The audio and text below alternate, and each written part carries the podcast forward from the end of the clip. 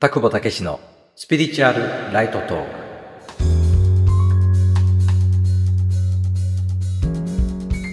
田久保武史です。このラジオは心理ど真ん中のスピリチュアル情報を日常に生かすヒントとしてお届けしています。今日はテレビドラマや映画を考察される方のあり方から気づいた人生の向き合い方についてお話します。私はテレビドラマが好きでね、よく見るんだけど、最近ね、面白いなって思うことは、テレビドラマそのものも面白いっていうね、それもさることながら、それをネットとかね、SNS とか YouTube とかそういうところで考察をする人たちがいて、リアルタイムにそのドラマを追いながら、今日の内容のあの主人公のあの一言に実は非常に深い意味があったとか、あのシーンに映ったあるアイテムが前々回のあの謎を解くメッセージが隠されていたんだよとかね。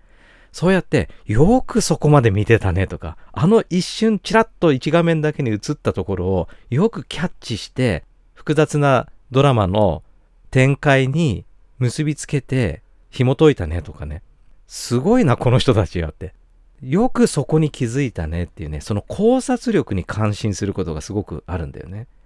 もう本当に一日中その画面に貼り付いてなければ気づけないようなね、もしくは全体を俯瞰してなければ感じられなかったであろうこととか、まるであなた制作側の人ですかってね、言ってしまいたいぐらいな見事な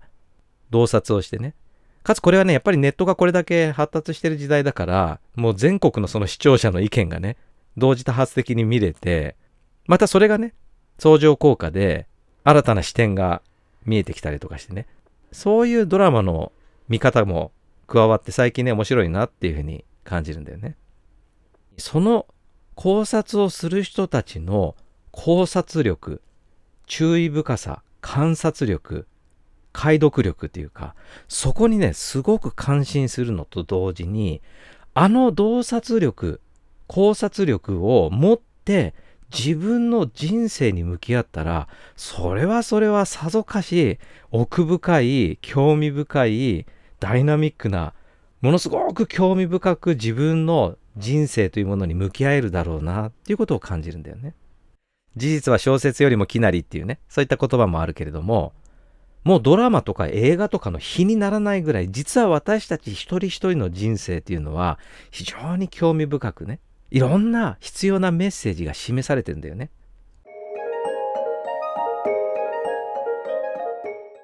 私たちが向かうべき方向であるとか、今学ぶべきこととか、課題をクリアするために必要な出来事っていうのは、日常の底かしこに秘められてるんだよと。例えば、たまたま乗った電車に隣り合わせた人が喋ってた言葉にあったりとか、何気なくつけたテレビから飛び込んできたメッセージとか、衝動的に取った本にあなたが今知るべきメッセージがあったりとかね。で、これは今度目に見えない世界の存在、私たちを守護するね、指導してくれるような存在もいて、そういう方があの手この手で伝えよう伝えようとしてたりするんだよね。それはちょっとしたサイン、ちょっとした日常で少し注意深くしていれば気づけたような、我々の視点から見ると偶然と思うようなところに、ちゃんとそういうものが秘められていたりする。で、ドラマとかだと、あ、なるほど。だからあの時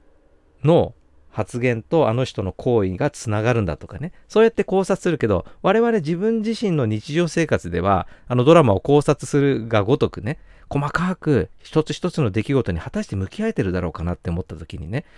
意外といろいろとスルーしてしまってることがあるなと。この霊的存在の方々の視点からあえて言うなら、せっかくはあの人の口を介して、あの出来事を通して伝えようとしたのに、どうしてそれスルーしちゃうのよというふうにね、思ってしまうようなことがいっぱいあるんだろうなと。まあ事実ね、これはね、偶然は一切ありえない。あの偶然っていうのは、その背景の因果関係が見えないから偶然って言うんだけど、本当はその背景まで全部見えたら、ちゃんと叱るべき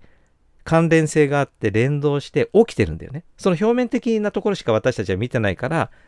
え、こんな偶然があるんだって思うけど、それ全部偶然じゃないんだっていう前提に立てば、起きる全てのことが全部伏線なんだよね。そして全部自分自身のこの人生での目的や役割を果たす上で、必要なメッセージがあの手この手、そしてありとあらゆる現象を使われて我々に示してくれてる。よくね、私はね、神様のその神という漢字が示す辺に申すと書くから、実は起きることによって示されていることが全部神様が申していることだよっていうね、そういう言い方で解説することがあるんだけど、まさに私たちの日常生活の中には、ありとあらゆる形で示し申されている。まさに私たちの本質、本源が、ちゃんと伏線を用意してくれていたり、必要なヒントを示してくれたりね。もちろんこれは注意深く見ていないとスルーしてしまうぐらいのちっちゃなメッセージで起きてきたりするけど、そこに意味があったりする。これがね、ものすごくわかりやすく、あなたこっち行きなさいよって誰が見ても思うような、わかりやすい出来事だったら、そこを読み取る力が養われなかったりするからね。だから、そのスルーしてしまうようなものすらも、ちゃんと神が示し申してくれてる。つまり私たちの本当が、ちゃんとこの人生の中で身につけるべき力を身につけるために、いろんな形で必要なことをね、もしくはヒントを示してくれている。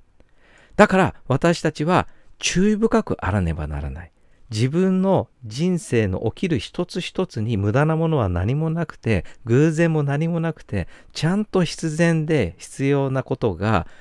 あらゆる形で示されているから、そこに対して軽く向き合うのではなくて、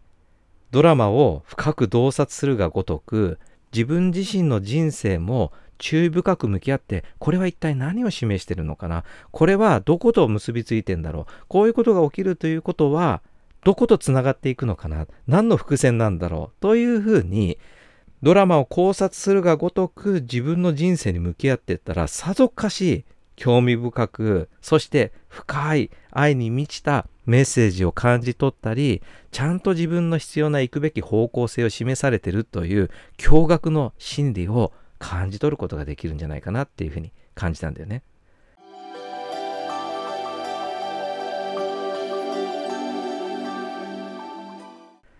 じゃあ自分はこのようなこと言ってる拓保はねあのものすごく細かい考察力でドラマを見てるように自分の人生も向き合っているかと言ったらそうじゃなくてね意外と平気でスルーしている。まあドラマでもね、ああ、そういえばそんなこと言ってたな。ああ、そういえばあの時そんなの映ってたよねとか、あそこによくよく見れば、